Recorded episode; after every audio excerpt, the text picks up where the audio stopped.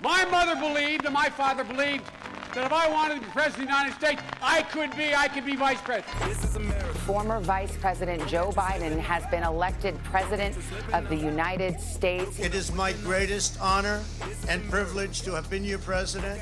We will be back in some form. We are still deeply divided. Public health experts warned this was coming unless more was done and here we are now. Are you proud of what happened here today? Absolutely. Never before in American history has there been an uprising like this. Of the 75 million Americans who voted for Donald Trump, I don't know how many today are feeling, dear God, what was I thinking? But I would wager a lot more are thinking, let's carry on this fight. Character matters. It matters. Telling the truth matters. The 21st century is going to be the American century because we lead not only by the example of our power, but by the power of our example. That is the history of the journey of America. Donald Trump has become the first former US president with a mugshot. And what a mugshot it is. Trump, who, as you know, faces 13 felony counts in Georgia related to a silly little incident where he simply tried to overturn the state's 2020 election result, as you do, was booked Thursday at Fulton County Jail in Atlanta. And boy, did he not look happy about it. The mugshot that has memed all around the world arrived a day after the first Republican primary debate, which he skipped. Can you really blame the guy? With a lead bigger than his charge sheet, Trump is currently the party's frontrunner for the 2024 presidential nomination. Here to comb over, no pun intended, but pun very much enjoyed, is the Sunday Business Post legend herself and our friend, Marion McKeone. All jokes aside, Marion, I wondered what was the point of this mugshot? Like, he's not going to abscond. He can't fly away in his Trump jet and not be spotted. I, I, get that this is equal treatment in the eyes of the law, but doesn't it just serve as a kind of totem for his supporters and set him up even further as this political martyr? Well, you know, I think that you could, there are two ways looking at this. And the first one, you're absolutely right, because when they didn't do the mugshot in New York, what did the Trump people do? They made up, they faked up a mugshot mm. in which they made him six foot five, gave him a halo, yep. and put him up against, it's you know one of those sort of things that signifies your height, hence the six foot five, and um, and then underneath had not guilty. And every Trump event I've been at for the last several months, there have been people everywhere wearing these Trump fake mugshot T-shirts. Now they have the real thing, so it will no doubt um, help with their merchandising. Uh, Laura Bush, uh, Trump's daughter in law, she was on in a pretty cross way saying, Oh, yeah, well, you know, of course we're going to use it for merchandising. Only in Trump world is a mugshot seen as a good thing. As a thing that you yeah. can make money out of. Like, literally, I don't think there's another world in the world where, as I say, the first thought that comes to the minds of the inner circle is, okay, how much can we make out of this? It's a mugshot. Yeah, well, um, it yeah. is. It is Trump's world, and we're all living in it. Yeah. It, like the, it, like it, shows the. Yeah. yeah, I mean, it shows the hand that we already knew. I mean, he's got his cards laid out flat on the table. He's not holding them to his chest. That is the plan. Yep. And would you imagine that that was a rehearsed look? Because it it did look very much like strike a pose. It's like you know when you play with kids and you go put on your scary face or, you know, put on your mean yeah. face or whatever. And there's like yeah. kind of a, hmm, look at me, look at me being scary. And I just one thought, eyebrow you know, up, yeah. But it's the, the scowl from beneath the eyebrows, but the hair is perfect. And the, you know, mm. the bits I laughed at. Okay, were, and this may be mean, but who cares? Uh, so the first bit was uh, that he is now six foot three. So at the grand old age of 77, he's grown at least an inch and a half in the past couple of months because in New York, he was listed as six foot two and 240 pounds. He is now six foot three and 215 pounds, which means he should look exactly like Jerry Ringrose from the Irish rugby team. What because a, what he's a, also what a turnaround. He's also six foot three. In my spare time, Jarlath, I check out the statistics of the Irish rugby team. What can I say? uh, Kerry anyway, Ringrose will love this. or Peter O'Mahony, who is six foot three also, and I think it's about a hundred. He might be two or three pounds heavier than Trump, but I don't see Trump looking like either of these guys. If this is what six foot three and two hundred and fifteen pounds looks like, well, Trump ain't it. But then I did also laugh at the hair, blonde or I just thought.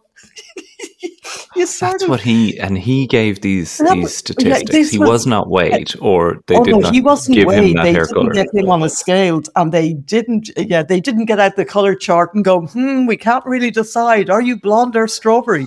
Let's go with yeah. both." This was all Trump's doing, and I just thought the vanity of the man, mm. and yet he does that ridiculous face that looked like you said like he'd been practicing it in front of a mirror for probably for hmm. days beforehand to try and get it, you know, sufficiently menacing and don't mess with me and you know I'm a fighter, etc., etc. Yeah, and also but knowing it, it's going on every T-shirt they release and they've already photoshopped it onto they had all these blank cups and coolers and mugs and things and they, they, within three minutes of it being made public on the trump merch site they had it like literally superimposed onto every single merch item that, that they had. So they're already selling. They're already selling them before they've even had a chance to make them.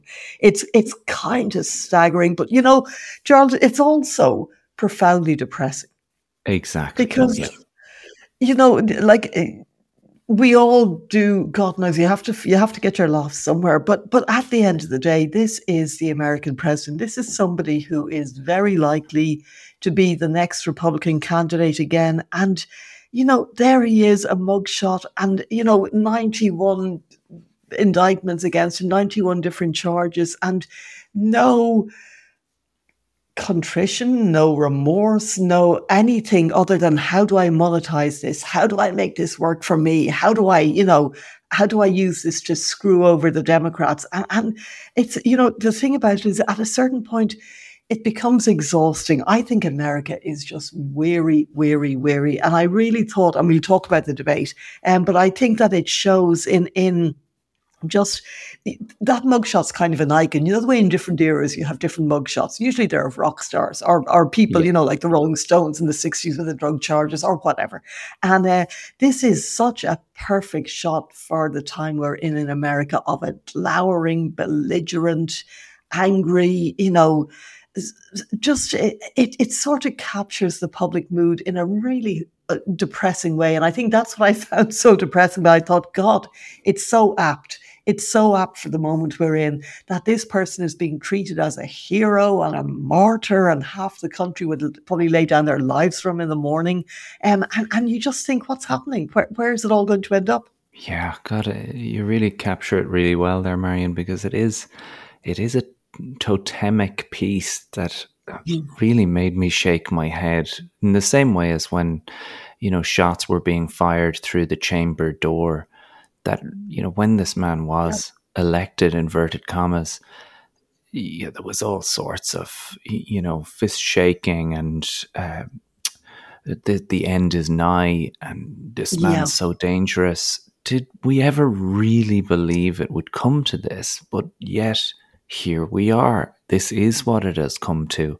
And when you see the mugshot, as much as as I said at the start, it does go, it does express that he should be treated the same in the eyes of the law. And seeing the Giuliani yeah. one and all of these come out is it's somewhat reassuring in the same way as funerals are sometimes reassuring that there is a process by which we deal with terrible things.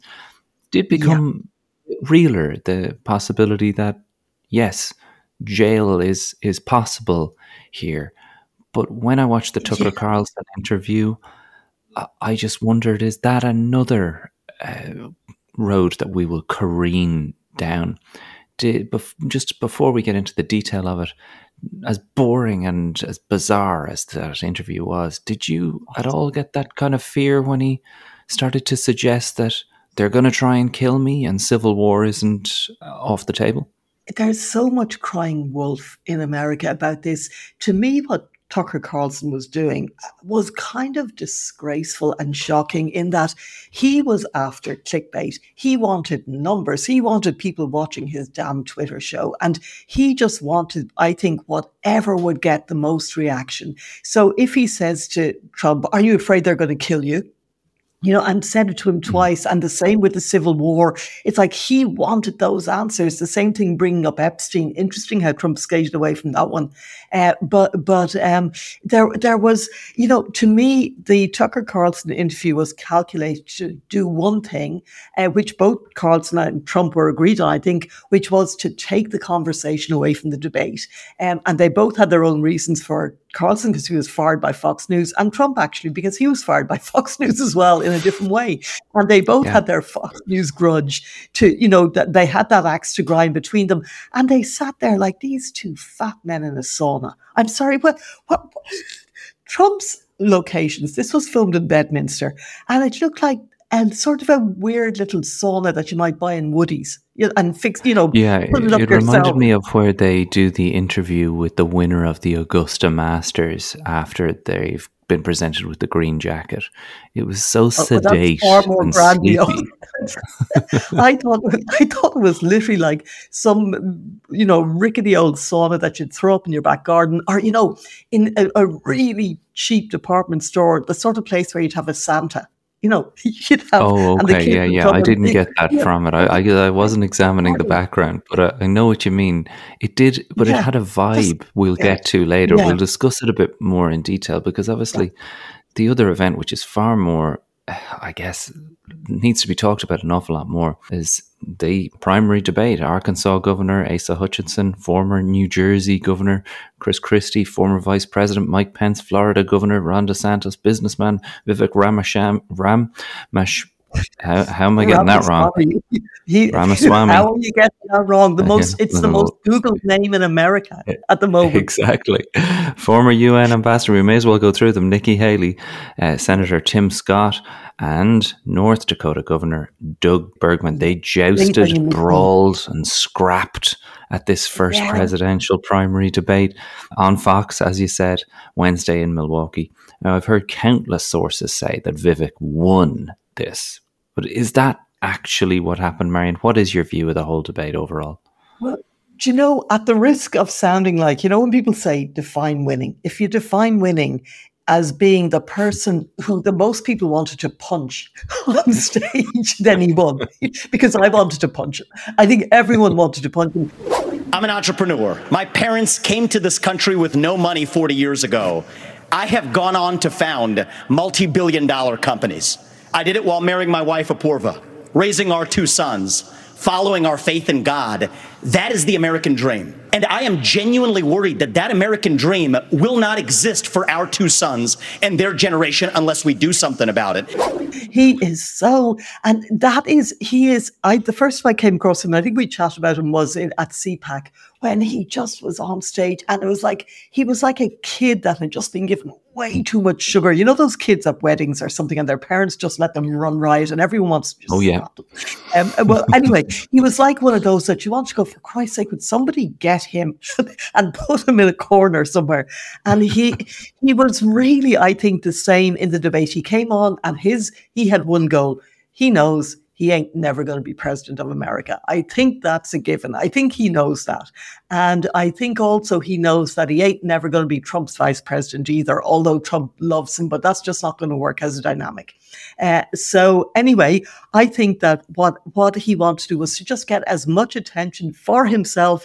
He's a bit like there are so many of them, and Marjorie Taylor Greene, Lauren Boebert, Jim Jordan, Matt Gaetz, they're all media whores and they just want as much attention. They want the camera, the camera, the camera. Having said that, though, he had that knack. He was kind of like a Trump version too.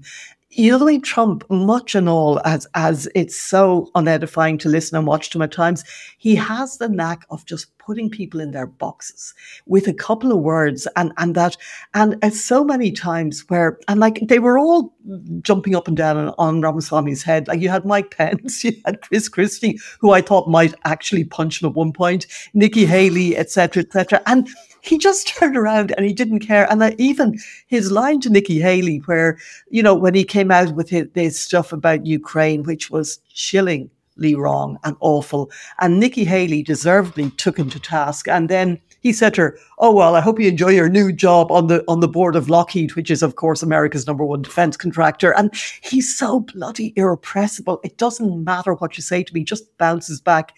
Same with Christie when he said he was Chat GPT, GBTP, and oh, you know, once, well, but but that that's the kind of line that would shut up most rookies for the rest of the night. And he comes straight back at Christie and says, "Oh yeah, well you know, you know, you'd have more credibility going on about somebody like Trump being after." And I'm paraphrasing, you know, grievance and vengeance. If your whole campaign wasn't all about you know grievance and vengeance against one man, and people, you could see Christie almost blanch, like it was like, "Shit, you little bastard. Yeah, he got him. Yeah, no, it, it, it really did remind really me of that person. Him. I think we all have a person in our life at some point who rubs us the wrong way. And you can't even really yeah. articulate what it is, but it's nearly when they start talking, you're like, yeah. I, am having a physical reaction to this person. I, I thought, how is this working? And when Chris Christie said, um, I've had enough of a guy who sounds like Chat, Chat yeah. GPT. Listen, listen, listen. Had, no, Let, wait, hold no, on, hold I've on. I've had enough. I've had enough already tonight of a guy who sounds like Chat GPT standing up here. And the last person in one of these debates, Brett, who stood in the middle of the stage and said, What's a skinny guy with an odd last name doing up here was Barack Obama, and I'm afraid we're dealing with the same type of amateur standing on stage tonight. I actually thought there really is something in that because yeah. he is this personification of a young right wing social media kind of yeah. poster or troll. Uh, lots and lots of opinions, no experience.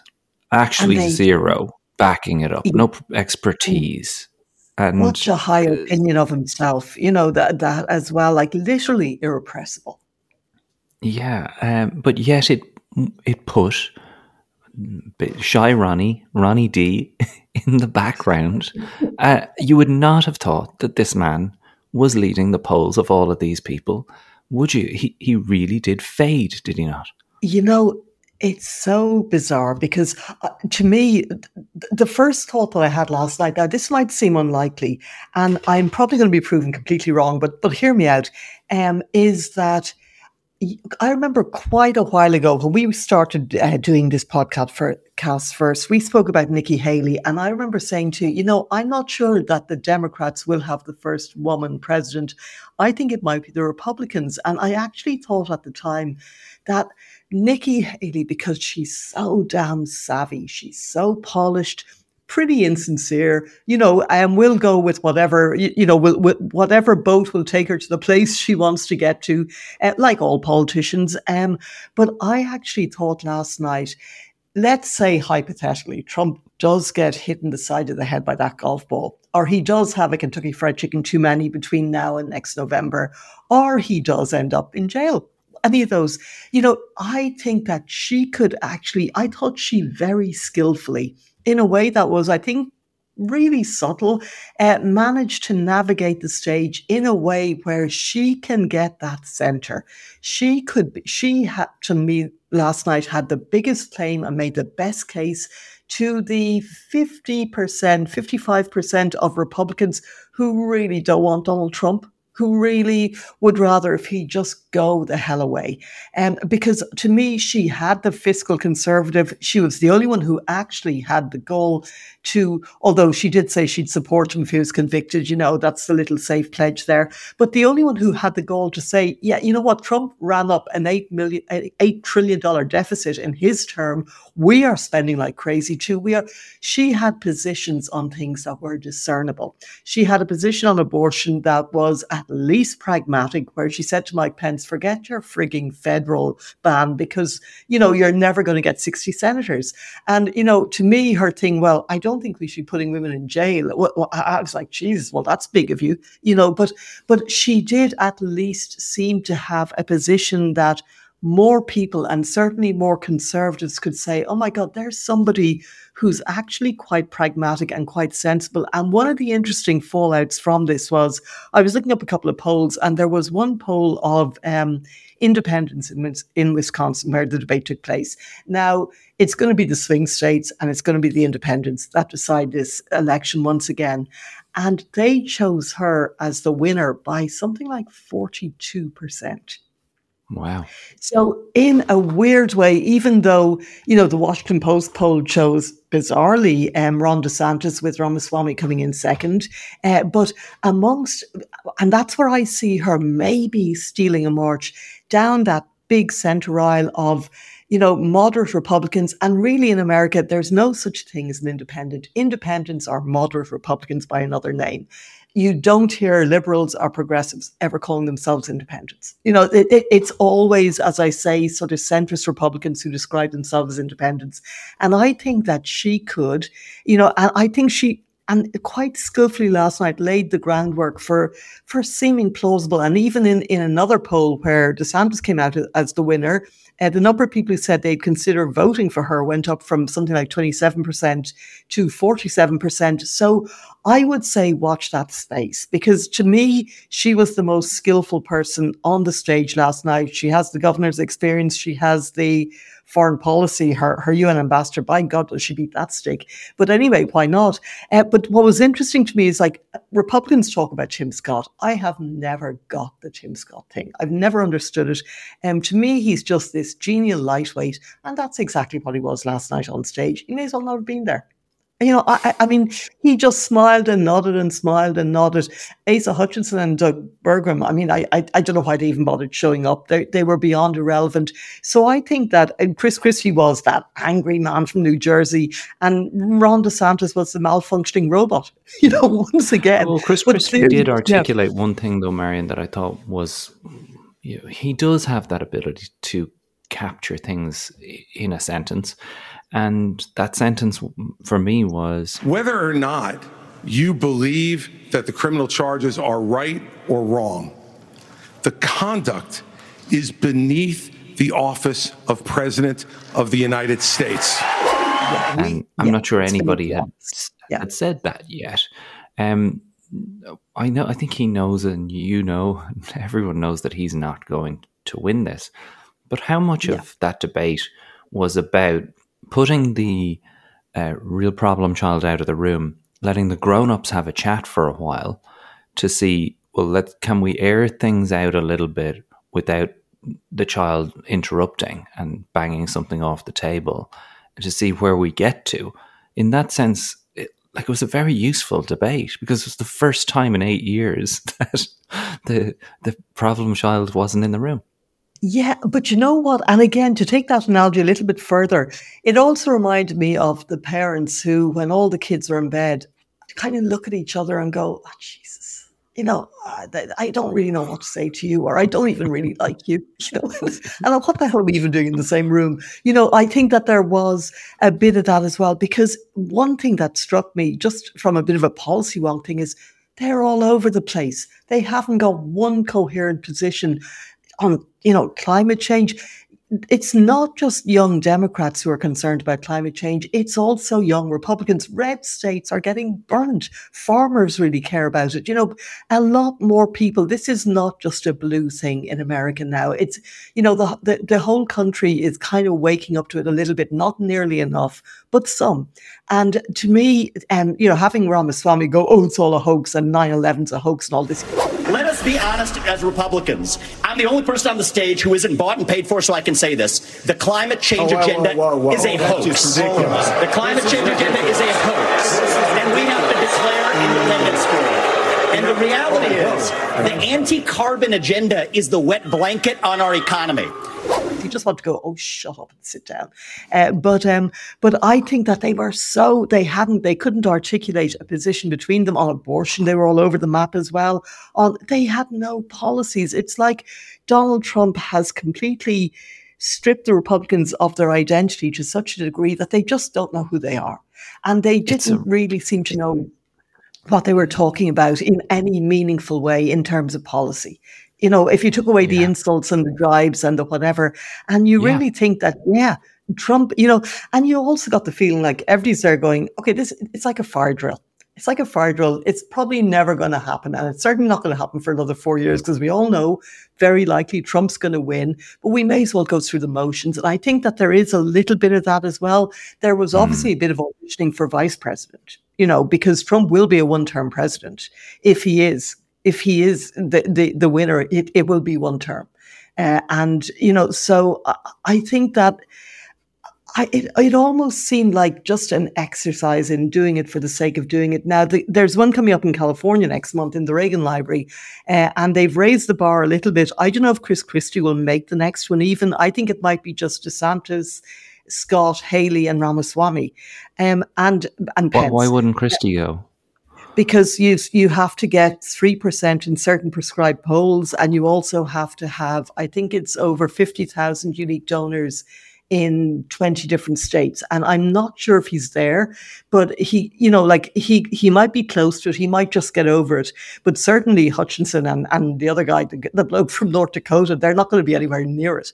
Uh, so i i think in a way that it's um you know and pence surprised me last night because he's he's so God, he's so tedious. But he did actually come across as I thought maybe he's had a blood transfusion or maybe a cup of coffee or good God, maybe coffee, someone yeah. gave him a drink. A Red Bull. Uh, but, uh, but he seemed, he's actually seemed to have a modicum of, I wouldn't go so far as saying passion, but a modicum of, of something, uh, you know, that, that was entirely absent during his entire vice presidency. And even where he went, um, well, who thinks I did the right thing or whatever, and kind of put them on the spot. It was kind of a smart thing to do because you couldn't say you were wrong on stage. It, it, you just couldn't. Uh, but but and then you know the sound is going, I got no beef with Mike. It's like another mob goon. You know, it's like it's like what is wrong with that guy? But you know, Christie, I think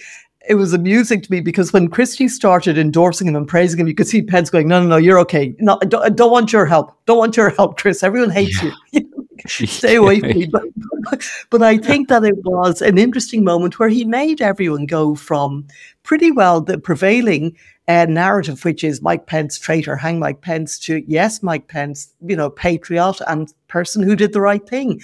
And it was kind of a nifty little U-turn that he he executed there on stage. So I think even though the whole thing was a bit pointless and a bit futile, you kind of got an idea that God, if Trump did go away, at some point, the Republican Party I mean, it has, I think, irretrievably lurched to the right. I don't think that's going to correct ever you know but but that some of the craziness you know that you know you can have you can have um i think people like nikki haley who have very traditional conservative positions and you know that's an ideology that you mightn't agree with but you can respect um but but um, at the at the moment i feel that the party is just they don't know who they are there's such an identity crisis and they're just hanging on for Trump. And I think, but interestingly, I spoke to two people who work with the um, the Freedom Caucus, which is the most right wing and the most pro Trump and the biggest um, sort of powerful group of Republicans in Congress.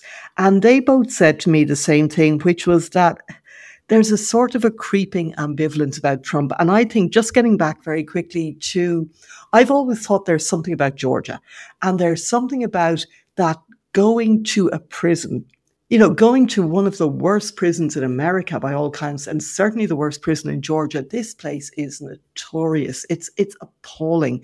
And for Trump to be going into a prison in the back door, getting the fingerprints done, getting the mugshot, and he'll be up there in the rogues gallery with all the other ones, you know. And I think that's much more of a leveler because there is something abstract, I think, about federal cases.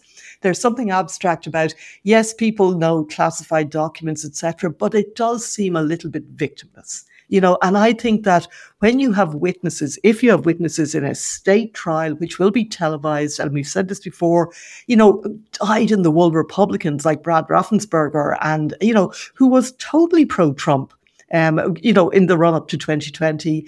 And um, people like Ruby Freeman, the mother and her daughter, Shay Ross, who were, who had to leave their own homes just because they worked as election workers. And Rudy Giuliani picked on them because they were black women. One passed a sweet to the other. And he said it was one of those little drives, um, you know, that was a USB port loaded up with false material. He has since admitted that he, he lied, he made it up, you know, and, but their lives were destroyed. And so I think Florida, Georgia, wasn't victimless in the same way. I think that if you see people like that as witnesses in the dock testifying, testifying about the impact, and you know, Trump, I don't know if he will take the stand or not, but certainly people will be able to see this unfold. Now, I don't know if this will unfold before next year. But I, to me, this is the one. Um, and I think, yes, January 6th, I think, yeah, you know, Smith probably has a slam dunk with, with the documents, but, but, um, nobody really cares about, about New York and the hush money. Uh, but, but I think that this might be the one that, because it's a Republican state, these are Republicans. They can't just say they're all crazy Democrats. And Trump did this to his own people to a large degree. So I, I don't know. I, I think Wait, that. When um, you say might be the one, yeah. What does what does that mean? Like might be the one that- what? that that sort of you know i think the trump thing is going to be a, a bit like the old joke about bankruptcy that you know it, it happens very very slowly at first and then it happens very very quickly at the end and i think that when trump support starts to erode that you know and i think it's already crumbling almost imperceptibly. But I, I, I, will get back to what I was saying about the, these Freedom Caucus staffers. And they, one of them said to me that, you know, well, you know, kind of it's not as cut and dried as it was. As in the Trump, you know, in the tank for Trump, a thousand percent unthinkingly. And that, Yeah. you know, that even the Freedom Caucus, which is the Marjorie Taylor Greens, which, well, I think she got kicked out of it now, but the Matt Gaetzes, the Jim Jordans, all those, uh, that even they are feeling a bit like, oh jesus. You know i mean like that if if somebody knew who could win who they really thought could win would come along i you know that that they might just be relieved to actually send the whole other thing packing because it's a mess. It's a mess. And i don't think that many republicans really believe even though biden is not going to be a great candidate but that if you have biden put up against you know trump with the mug shots, with all of the indictments, with everything else. And it's not about the 35% of, of Republicans who are going to vote for Trump anyway, or the 70% of Republicans. It's about the independents because, yeah, Trump can win the primary. He can romp home. Absolutely, you know, with, without, you know, with the nearest person, uh, you know, in a different county practically. But winning the election will be very different. And, you know, for Republicans, they, they need a winner at this stage. And, and I think that there's a kind of a dawning realization that Trump probably isn't it. Wow. Well, Marion, we have an awful lot more to get to in the second half of our show, including the Tucker Carlson interview that we mentioned at the start. Oh, yes. Some Joe really Biden's skinny legs. some really revealing and some really bar. funny moments from it. We always do this every single week on the show. Uh, there's a full extra 30 minutes of conversation and deep dive discussion into the stories that maybe aren't making the headlines over this side of the Atlantic Ocean. Uh, come on over to patreon.com forward slash Irishman Abroad. For the price of a pint a month, you can gain access to it all and the full back catalogue 10 years of interviews with the greatest Irish people ever to have lived over on patreon.com forward slash Irishman abroad. Why aren't you at the Fox News debate tonight in Milwaukee? Do I sit there for an hour or two hours, whatever it's going to be, and uh, get harassed by people that shouldn't even be running for president? Do you think Epstein killed himself sincerely? I think he probably uh, committed suicide. He was killed. You I think think. so? I think the more the closer you look, I'm not a conspiracy person at all. The bus will go here and then the bus will go there because that's what buses do. And it's weird. The whole thing is weird. Chris Wallace, he was the moderator. Not a friend. I said, why did, why is it he wants to be Mike, but he doesn't have the talent? It's one of those. Bitchy little man. Don't they have to kill you now? I th- we lost 35,000 people because of the mosquito. Most of the states have so much water, you know, it comes out of heaven, right? They have uh, sinks where no water comes out.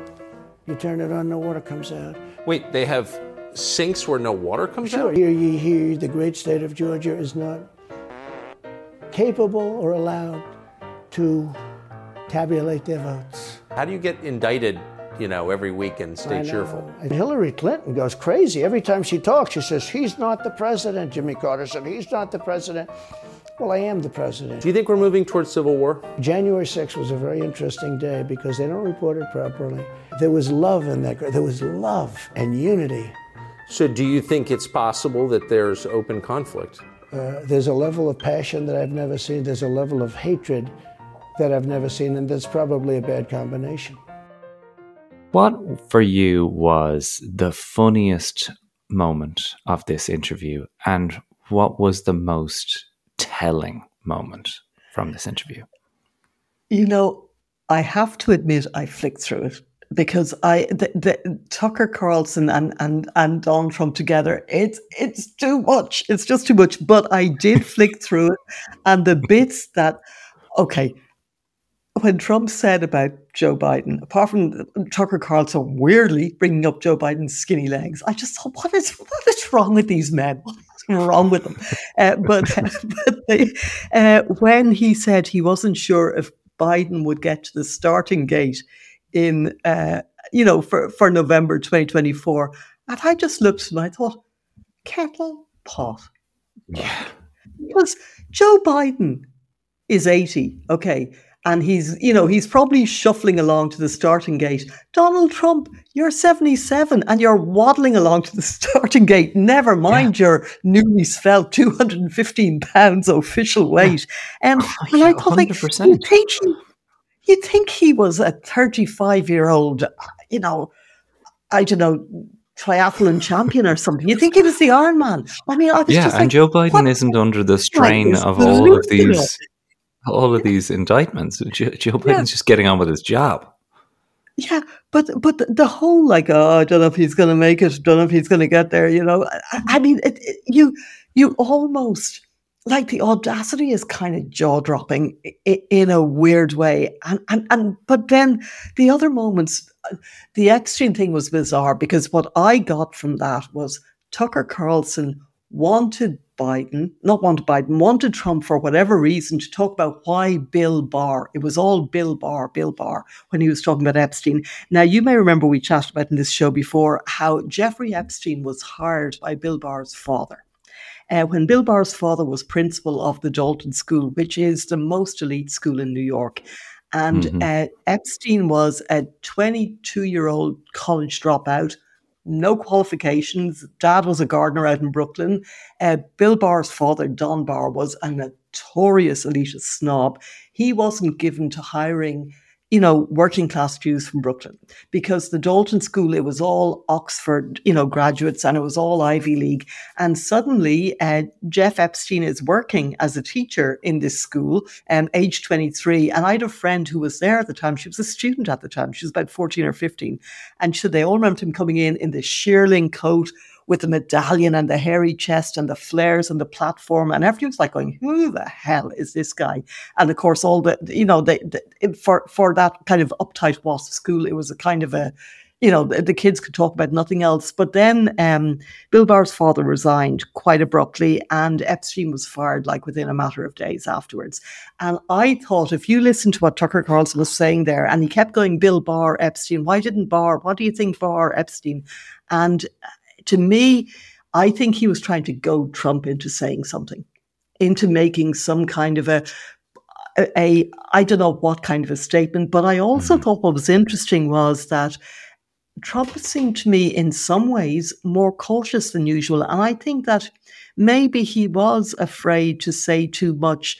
Although, you know, when he spoke about Democrats as filthy animals, all that, I thought, oh my God, this, this is just appalling. But I thought that in, I felt he was kind of legally fireproofed, that he was being careful for once not to get himself into any more legal jeopardy. You know, that's to make sure that he didn't violate the terms of his bond in, in Georgia, which were set out mm. very, very clearly.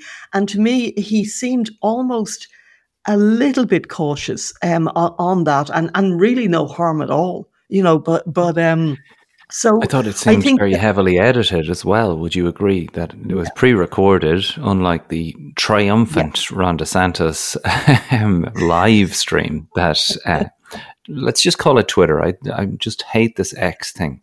I know it's I know. Twitter. Yeah. and it's the people that built Twitter deserve that at the very least. Uh, he, he he's this is pre-recorded, as you say, in this kind of uh, movie set of a crap uh, sauna. Uh, and it did seem to me, n- knowing what I know about editing, that lots of stuff got cut. Would you agree? Yeah, and you know what? Which makes it all the more inexcusable that it was so bloody boring. Because yeah. it was just either weird or boring, so boring. or boring or weird. Both. I mean, there was nothing in it, and you could see, like I said, Carlson trying to get the clickbait, trying to get the mm, sensational. Mm, mm. You know, are they going to kill you? You know, Epstein, blah blah blah, and, and it just wasn't working. I mean, to paraphrase, well, it did work in the sense, no Marion. It did work in the sense that what Carlson got was loads of little pieces of sushi that could be run on the conveyor belt that we all scroll through. And yeah. then when you actually go to the restaurant, you're like, oh, it's just that. It's, it's literally just yep. one sentence, yeah, then that sentence. Uh, yeah. You know, I think your analogy earlier is so spot on about the the parents and the party and what it's left with, because dealing with all of that junk food sushi uh, day yeah. in day out another issue then this look at this what's this there is no big picture you can't have a wide lens and yeah. it, it does seem and certainly in the carlson interview that at the start, and you remember the start, draining the swamp, it was about revitalizing what we understood Washington and politics to be, even if that was just yes. lip service. It was a bigger lens. Now yeah. it is just this grudge and this grudge and this person and that person. I'm if you as, as he said, right. if you were wronged, I'm gonna I'm gonna write it for you. Yeah, and it is entirely like, I haven't heard Trump mention a single thing about a policy barely on the campaign, apart from you know a couple of threats against immigrants, maybe. But it's all it is all about retribution. He's not offering anything this time around, except by God, I'll get those bastards when I get back in there. They're going to be sorry, you know. Which and that's really his whole campaign. Well. Yeah, yeah, yeah. But it, but is it is it enough? Uh, that's that's the question is is it enough? As you say, it's not as cut and dry. People aren't in the bank for for Trump now. You feel like this uh, situation in Fulton County is likely to split his support, or am I like is all this just ridiculous that at the end of the day, when you put people in front of a ballot box, uh, they they will they will vote for him, even if it makes no sense. Honestly, it's I think I feel his support is softening. Now I felt this from talking to people, as I say, in the last couple of weeks in Georgia, in Florida, in Iowa, that that you know there are still the absolute diehards who like who to, for whom anyone even challenging Trump in this race are just traitors. They're traitors and they have no business challenging Trump because Trump won and he's the incumbent, etc. So you've got those people who are so absolutely a thousand percent, as I said, just in the tank for Trump and they won't even consider anyone else. But that's probably about half the party, if it is that. And as I say, amongst the other half, maybe I think there were probably about another 10% a year ago who have now softened, who are now going, well, you know, maybe we, it's time for somebody else. Or, you know, I really like Trump, but I'm not sure it's going to be a good idea to vote for him again. And I did hear a lot of that as well. So it was kind of 50 50. Now, this is completely non scientific, but it's based mm. on like you're traveling around dozens and, yeah. dozens and dozens of conversations in different states um, with, you know, committed Republicans. And, uh, and I, I just, as I say, I got more of a kind of a creeping ambivalence. Now, I don't think, is it going to be enough for Ron DeSantis or Nikki Haley to win? No, I really don't think so. Not unless something happens to Trump and he's out of the race, as I said, for health reasons, for whatever reasons. And I think that this is why they're kind of keeping the gig going because you need an understudy, you know? You need a vice president yeah. and you need an understudy. And I think that this this is sort of the point of these debates almost that they're just an audition for that. But I think that it's who knows what will happen in the coming months? I mean, the first primary is still what the you know August, um, January fifteenth in in Iowa. That's the caucus. Uh, there's no guarantee Trump will win the Iowa caucus. It also doesn't really matter if he doesn't. Um, in uh, New Hampshire, independents are allowed to vote in Republican primaries, uh, which is again where I think Nikki Haley could do pretty well. She could get a lot of independents. Uh, so nothing is a sure thing, but I still can't see at the moment as of today, I can't see how Trump could be beaten by any of these um, challengers. But I also can't see of today how Trump could win the election in 24.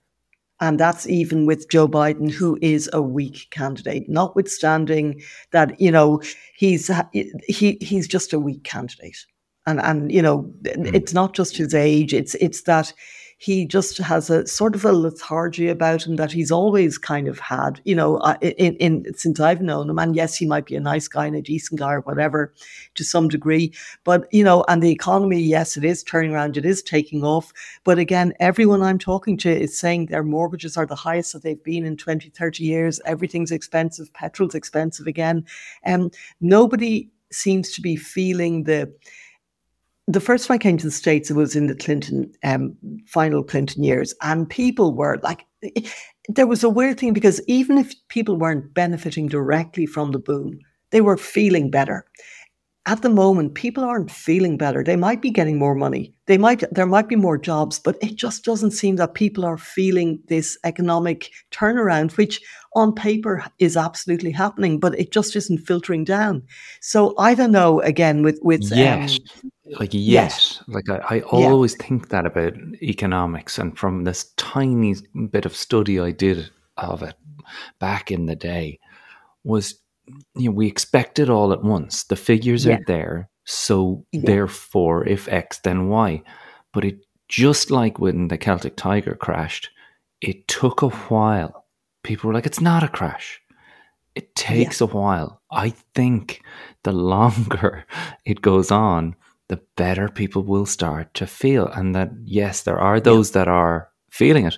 But similarly, Marion, the you know the consumer confidence poll inverted commas it never takes into account those that are feeling it but can't say it because loads of others aren't. And when you're hearing you're in a cost of living crisis, you're not going to go, I'm actually doing really well here, lads. I don't know what everybody else is going on about, but I'm having the time of my life and I'm going on two more holidays this year. It, it is, it, it is a gradual thing. And I say that on my second holiday here in Kerry and I'm, and I'm not feeling it just yet. Um, I, I do need to, to ask you though about, you know, your, your travels. I feel like we need to talk more about you know y- these excursions you're going on around America and the picture you can give us of the lives of those people. Yep. Like um, what what are they uh, as outside Charlotte, of the there? economy stupid? What are they concerned with? Are they aware of things like uh, you know the assassination of Yevgeny uh, um? How do I pronounce that, Marion? You, you give me a guide there in uh, in the Ukraine you, you uh, I, I, because it's P R I G, I always get it the first part wrong the second. But but the we we'll call them the bad one. okay, we got it. Yeah. Um, The, Are they know, even aware of that? I don't think that it really registers. I, it's interesting that the, the, most recent poll on Ukraine, which I think is something of a relief for Biden, says that about 40% think it should stay, the level of help should stay as it is. About 30 6% say it should stop or be less, and about 20% say there should be more. So that's kind of a decent endorsement um, for Biden, but it's not on people's minds. Okay, when I was talking to people, as I say, all around these places, um, it's mortgages, it's rent, it's the price of rent and it's the price of your mortgage. Because if your mortgage is now 7% and it was 2% two years ago, you know, the interest rates, that's a big chunk, you know. Mm-hmm. And then mm-hmm. if, if interest rates have gone up on everything, your car loan, your credit cards, your everything, you know, and then as I say, petrol, which is always the one here, that's gotten more expensive again. So that's what people are talking about. But I did, I have to say, I had a couple of fascinating adventures. So I, am digressing here and I'll briefly recount one of them. Uh, I was down in Florida. Now, I don't know if you know, but I kind of love wildlife and nature and all that stuff. So I was in Florida and I hadn't been to the Everglades before. And every year in August in Florida, which I may may not have mentioned, uh, they have this competition called the Florida Python Challenge. Now, the Florida Python Challenge came about about six or seven years ago. And the reason it came about was that the Everglades in Florida have been completely taken over by Burmese pythons. And they're an invasive species, they're not native, and they have eaten basically every other bit of wildlife in the Everglades, which is 1.5 million acres in total. It's the whole bottom of the peninsula of Florida. And so it, the, the, ecosystem, it, it's one the greatest natural water filtration systems in the world, or at least it was. It's not anymore. But anyway, it's it's. So I went down there, and there were these guys. So I um, decided, would this be a bit of fun now? A little bit of an insight to take part in this challenge. So I got in touch with these two chaps, Jake Waleri and uh, Steve Gauta, and they hold the record for having caught the biggest Burmese python in the Everglades, which was 19 foot long and they caught it and they wrestled it and then they basically humanely because um you know a, a, bullet in the back of the head snakes have very small brains and and it was over. And you know i'm really squeamish about hunting but when you have a situation like this where 90% of the deer raccoons marsh rabbits birds it, everything has been eaten by these so and so's, you know. And the only thing that's left now is yeah. pythons, basically alligators and crocodiles. So it, there is a really good reason to to cull them, and uh, you know, it, it, I think. But it's probably too late. And where it all came from is kind of fascinating because back in the 80s, when Florida was just wall to wall drug barons and cocaine barons. And they actually call the, all the, the cocaine that gets dropped from the sky in square parcels into the sea, they call it um, square groupers, you know, groupers of Florida fish. And they just look like they float along. And, you know, you've, you've, you've all these theories that Florida sharks are now addicted to cocaine because they keep eating it in the water and going batshit and, you know, but whatever. So anyway, um, the Everglades is is now these conservationists believe it's dying and they're very passionate about it. There was one guy I spoke to, again, I'm digressing. He's known as Python Cowboy. His name is Mike Kimmel. And he basically does all these YouTube videos. And he's kind of the god down there to all of these other snake catchers because quite recently, and he videoed it, of course, and it's all on YouTube because if you don't video it, it doesn't happen. And he was catching a snake in the swamp, and the snake turned around it was a 15 foot python, 135 pounds or something. And it, it, they strike back, like they'll turn around and strike very quickly at you. And it struck his arm, uh, caught an artery and a bunch of veins. And so he's there with one arm just spurting blood. It was like a snuff movie, like just gore fest all over the snake, all over the place. And with the oh other hand, God. he's holding onto the snake and then he's trying to tie an, a tourniquet around his arm with his teeth. And Anyway, eventually he he manages to keep the snake, catch the snake, goes to the hospital, and the doctors apparently tell him, you know, literally another five minutes, buddy, and it's all over for you because you've lost so much blood. So he's so, but everyone down there thinks he's a god. It's like, oh my god, Python Cowboy. But he's actually, you know, it all sounds like something out of a Carl Hiaasen novel. I'm writing about it in this week's Business Post. But this guy is actually a really smart, articulate guy, and he's passionate about conservation. Uh, so then the two guys that I went out with, uh, as I say, Jake and Steve, so not what you'd expect to find in the middle of the swamp in Florida. Like one of them is a medical student, and his father is a very well-known surgeon, and he just came back from four months in the Philippines where he's working in a clinic. The other guy's a finance student, but they love hunting and they love the Everglades and they grew up there. So they go out. At, so we went out at about eight o'clock at night, uh, just as the sun was going down, and the place during the day it's so boring you know like you drive through and it's just swamp and marsh and mosquitoes and nothing else but at night it just comes alive and the stars there's no there's nothing out there for one and a half million acres. So the sky is just the stars are so vivid. I don't think anywhere else I've been, even in parts of Africa where there was nothing, I've never seen stars as clear. And then the sound of all the swamp critters and the alligators and the frogs and the crocodiles and everything, it's just this cacophony. So it was kind of beautiful. Now, we caught a couple of snakes. We didn't catch any big pythons, but we were out there and there were a couple of Marines actually. Okay, so I, am going to tell you the bit I wasn't going to tell you. Okay, so okay. we're out in the we're out in, this truck until three o'clock in the morning, and it's one of those big pickup trucks with a flatbed, and we're all sitting perched on the back, like no seatbelts, no nothing, you know, no safety measures at all.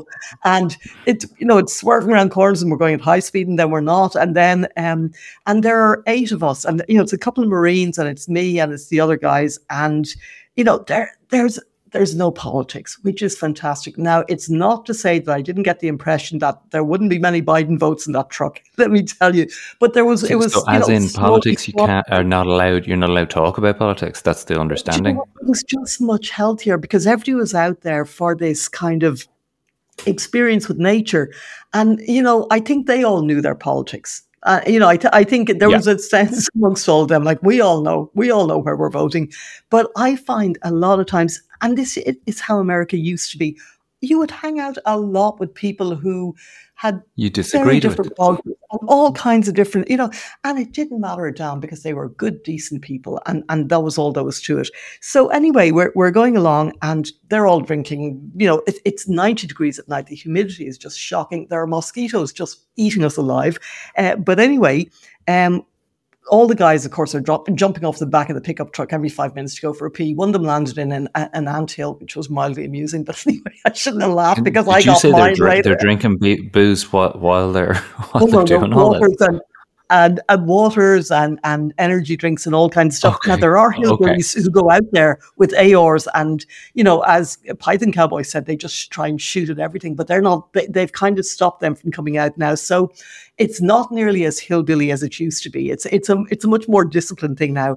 But anyway, so we were out hunting. We were out hunting until three, half three in the morning, six or seven hours in the back of the truck, and I had to get back to where I was staying uh, because Hunter Biden had just had the special counsel appointed or whatever. And anyway, and I was absolutely after having had about four liters of water, I needed to use the bathroom quickly. And like, there's no else jumping off the side of the truck with six Marines standing there watching. So anyway, so I get back to my car. They drop me back, um, and it's in the middle of the swamp, like middle of nowhere, uh, where I had dropped it off on a side road. And they're all going, Will you be okay? Will you be okay? You know, they really are good guys. And I was like, Of course. You know, they were going to carry on hunting until dawn. Uh, so I get into the car, and of course, I do what I always do, Charles, which is I get lost immediately. I take a wrong turn straight into the swamp, and I'm driving around and around and around oh, and around for 30 miles. And meanwhile, I think, oh, my kidneys are going to rupture. So I think, I just have to get out of the car. I just have to get out, and I just have to have a pit stop on the side of the road, and that's all that's to it. But like I said, it's the middle of nowhere, it's pitch dark. So I'm doing it, and the relief is, let me tell you, enormous. And the next thing is a frigging crocodile. A crocodile comes no. shooting out from behind me, like literally right behind. And uh, I can't, I'm actually God. even now reliving it. Charges across the road, they really move fast. It was probably no. at least, it was the width of the road. So it was probably, at, its head was the size of a coffee table and I mean a big coffee table, not a small one. And so it charged across, and I think I get, I don't know who got the bigger fright actually, it was me or the crocodile, but anyway, uh, it charges across, and then it does this kind of U turn, and apparently you're not supposed to make contact, eye contact with, with crocodiles, but it was too late because I was so transfixed. Well, I was there and I was staring at it, and it was staring at me, and the door of the car I'd left it open. Um, just you know, because it was basically it was a Tesla, I had about three percent of the battery left, and I thought if I turn this off, it's never going to start again. So anyway, um, So the crocodile then looks at the car, the open door, and I went, Oh, geez, he's going to try and get into the car. For some reason, this was my big concern. He was going to hijack the car. And it shows me what absolute fear, irrational fear will do. So, anyway, he then charged, but this time he charged towards the front of the car. So I ran around the back and literally just managed to get in and slam the door shut. And then he just stopped at the side. And the weird thing is, a bit like old Python Cowboy, except for I still have an arm intact. I thought, if I don't video this, no one's going to believe me. And so, uh, unfortunately, I realized I make the world's worst wildlife video because all you can see is the thing shaking, the crocodile, me going, oh shit, oh shit. so oh I actually what of all the bloody things. So I was talking to Jake, one of the guys the next day. He called to make sure I got back okay, and eventually I did. Um, and I said, "What are the chances that I would have freaking peed on a crocodile, basically. And he said, well, actually, they're very high because there are about 3,000 crocodiles in the Everglades, as well as about a million alligators. So the chances are actually very, very high. It wasn't all that surprising. And I just, but you know, it's, it's, um, there's something about, I kind of get because they were explained to me earlier that yes, they're conservationists, but they mainly do it for the adrenaline rush. Because when you're wrestling with a snake, a python that's, you know, 20 foot long and is 14 inches wide and is just muscle and power, that there is a bit of a thrill because if you, you know, if you don't hang on, it's over basically for you. And I have to say, I'm not saying I'm going to run out and do it again next weekend, but I've never got such an adrenaline jolt in my oh, life. And I don't, I don't know uh, with your trousers around your ankles. uh, indeed. There's a vulnerability in holding a snake by the neck and knowing I've got to do this. But when the pants are, are down by the ankles, that's another level. okay, so I don't anyway. know if that is your recommendation of the week to get out into the Everglades and take your chances on the side of the there. road. Let me tell you. I know. I know what my recommendation is. I know. I, I want to really recommend people download Fresh Air from NPR. Terry Gross's absolutely legendary. Uh, oh, yeah. radio show on NPR. Now, this week, one of the things you have to look forward to is Ronan Farrow speaking to Terry about Elon Musk's influence in Ukraine. Uh, we listened to an amazing conversation about AI and how uh, it's basically built for fake news and the creation of fake news. Yeah. And of course, there's a brilliant interview with Christopher Nolan talking about Oppenheimer. That's that's a good chunky yes. interview. That's back from the 14th of August. But there's just so much there to choose from. What would you like to recommend before we go? You know what? I actually, this was one of the things, and I'm so glad you reminded me, was Ronan Farrow, Farrow's interview with Elon Musk in the New Yorker, which you can easily access online, is absolutely, and it's chilling and fascinating and brilliant. And the, the amount of power that he controls, as in it explains about the satellites in the Ukraine and when you know the, the, only way Ukraine could base because Russia downed all its its its telecommunications immediately, mm. and the only way they could get orders to the front line was through these satellites that were belonged to Elon Musk, basically, and then he threatened to cut them all off, and you had the American Department of Defense basically pandering to Elon Musk. And, you know, this one person, like the power that he has, and we're not just talking about the power he has with his, you know, the, the, the space program or the cars or the EVs or the whatever, the power that he exerts for one person is chilling and it's alarming and yeah. particularly when it's somebody who's so mercurial who's so capricious and who's such a man child at you know for so much of the time and and you know i think roland farrell roland farrow i beg your pardon has done some terrific writing over the years on important things and i think that new york interview you'll read it in half an hour but it's so interesting so i would say get that online and and uh, so we have two so American uh, NPR two, two and the New Yorker. Great yeah. and two great pieces of journalism. Like we were just yeah, discussing absolutely. how great an interviewer Terry Gross is, and Ronan Farrow, I mean, Pulitzer Prize winner uh, Ronan Farrow. Complete legend. Yeah. I mean, we were recommending vampire movies with Nicolas Cage last week, so you get a little bit of everything here in the recommendation section. It's a mixed we- bag. yeah, we will talk to you next week and get another story from the road in the in the bonus section here on Patreon. Thanks to all our patrons, to all the patrons that came back after the little break in July. Uh, thanks for all the birthday messages. Thanks to Tina and Mikey for making it all possible. And we'll talk to you next week, Marion. Thanks a lot. Thank you, Jarlath. And Jarlath, a belated, I didn't say that at the beginning, a belated happy birthday to you. Ah, and thank, thank God you you're having much. a, a break and, and fun down in Kerry. We'll talk soon, dear. Okay, all the soon. best. Thank you so much. Ready? You have the cameras rolling? This is America. a lot of people who would probably consider themselves liberal have done very well financially under the Donald Trump four years. You encouraged espionage against our people. Do you condemn any interference by Russia in the American election? By Russia or anybody else. Russia, please, if you can, get us Hillary Clinton's emails. Please, Russia, please. To renew America, we must revitalize our democracy.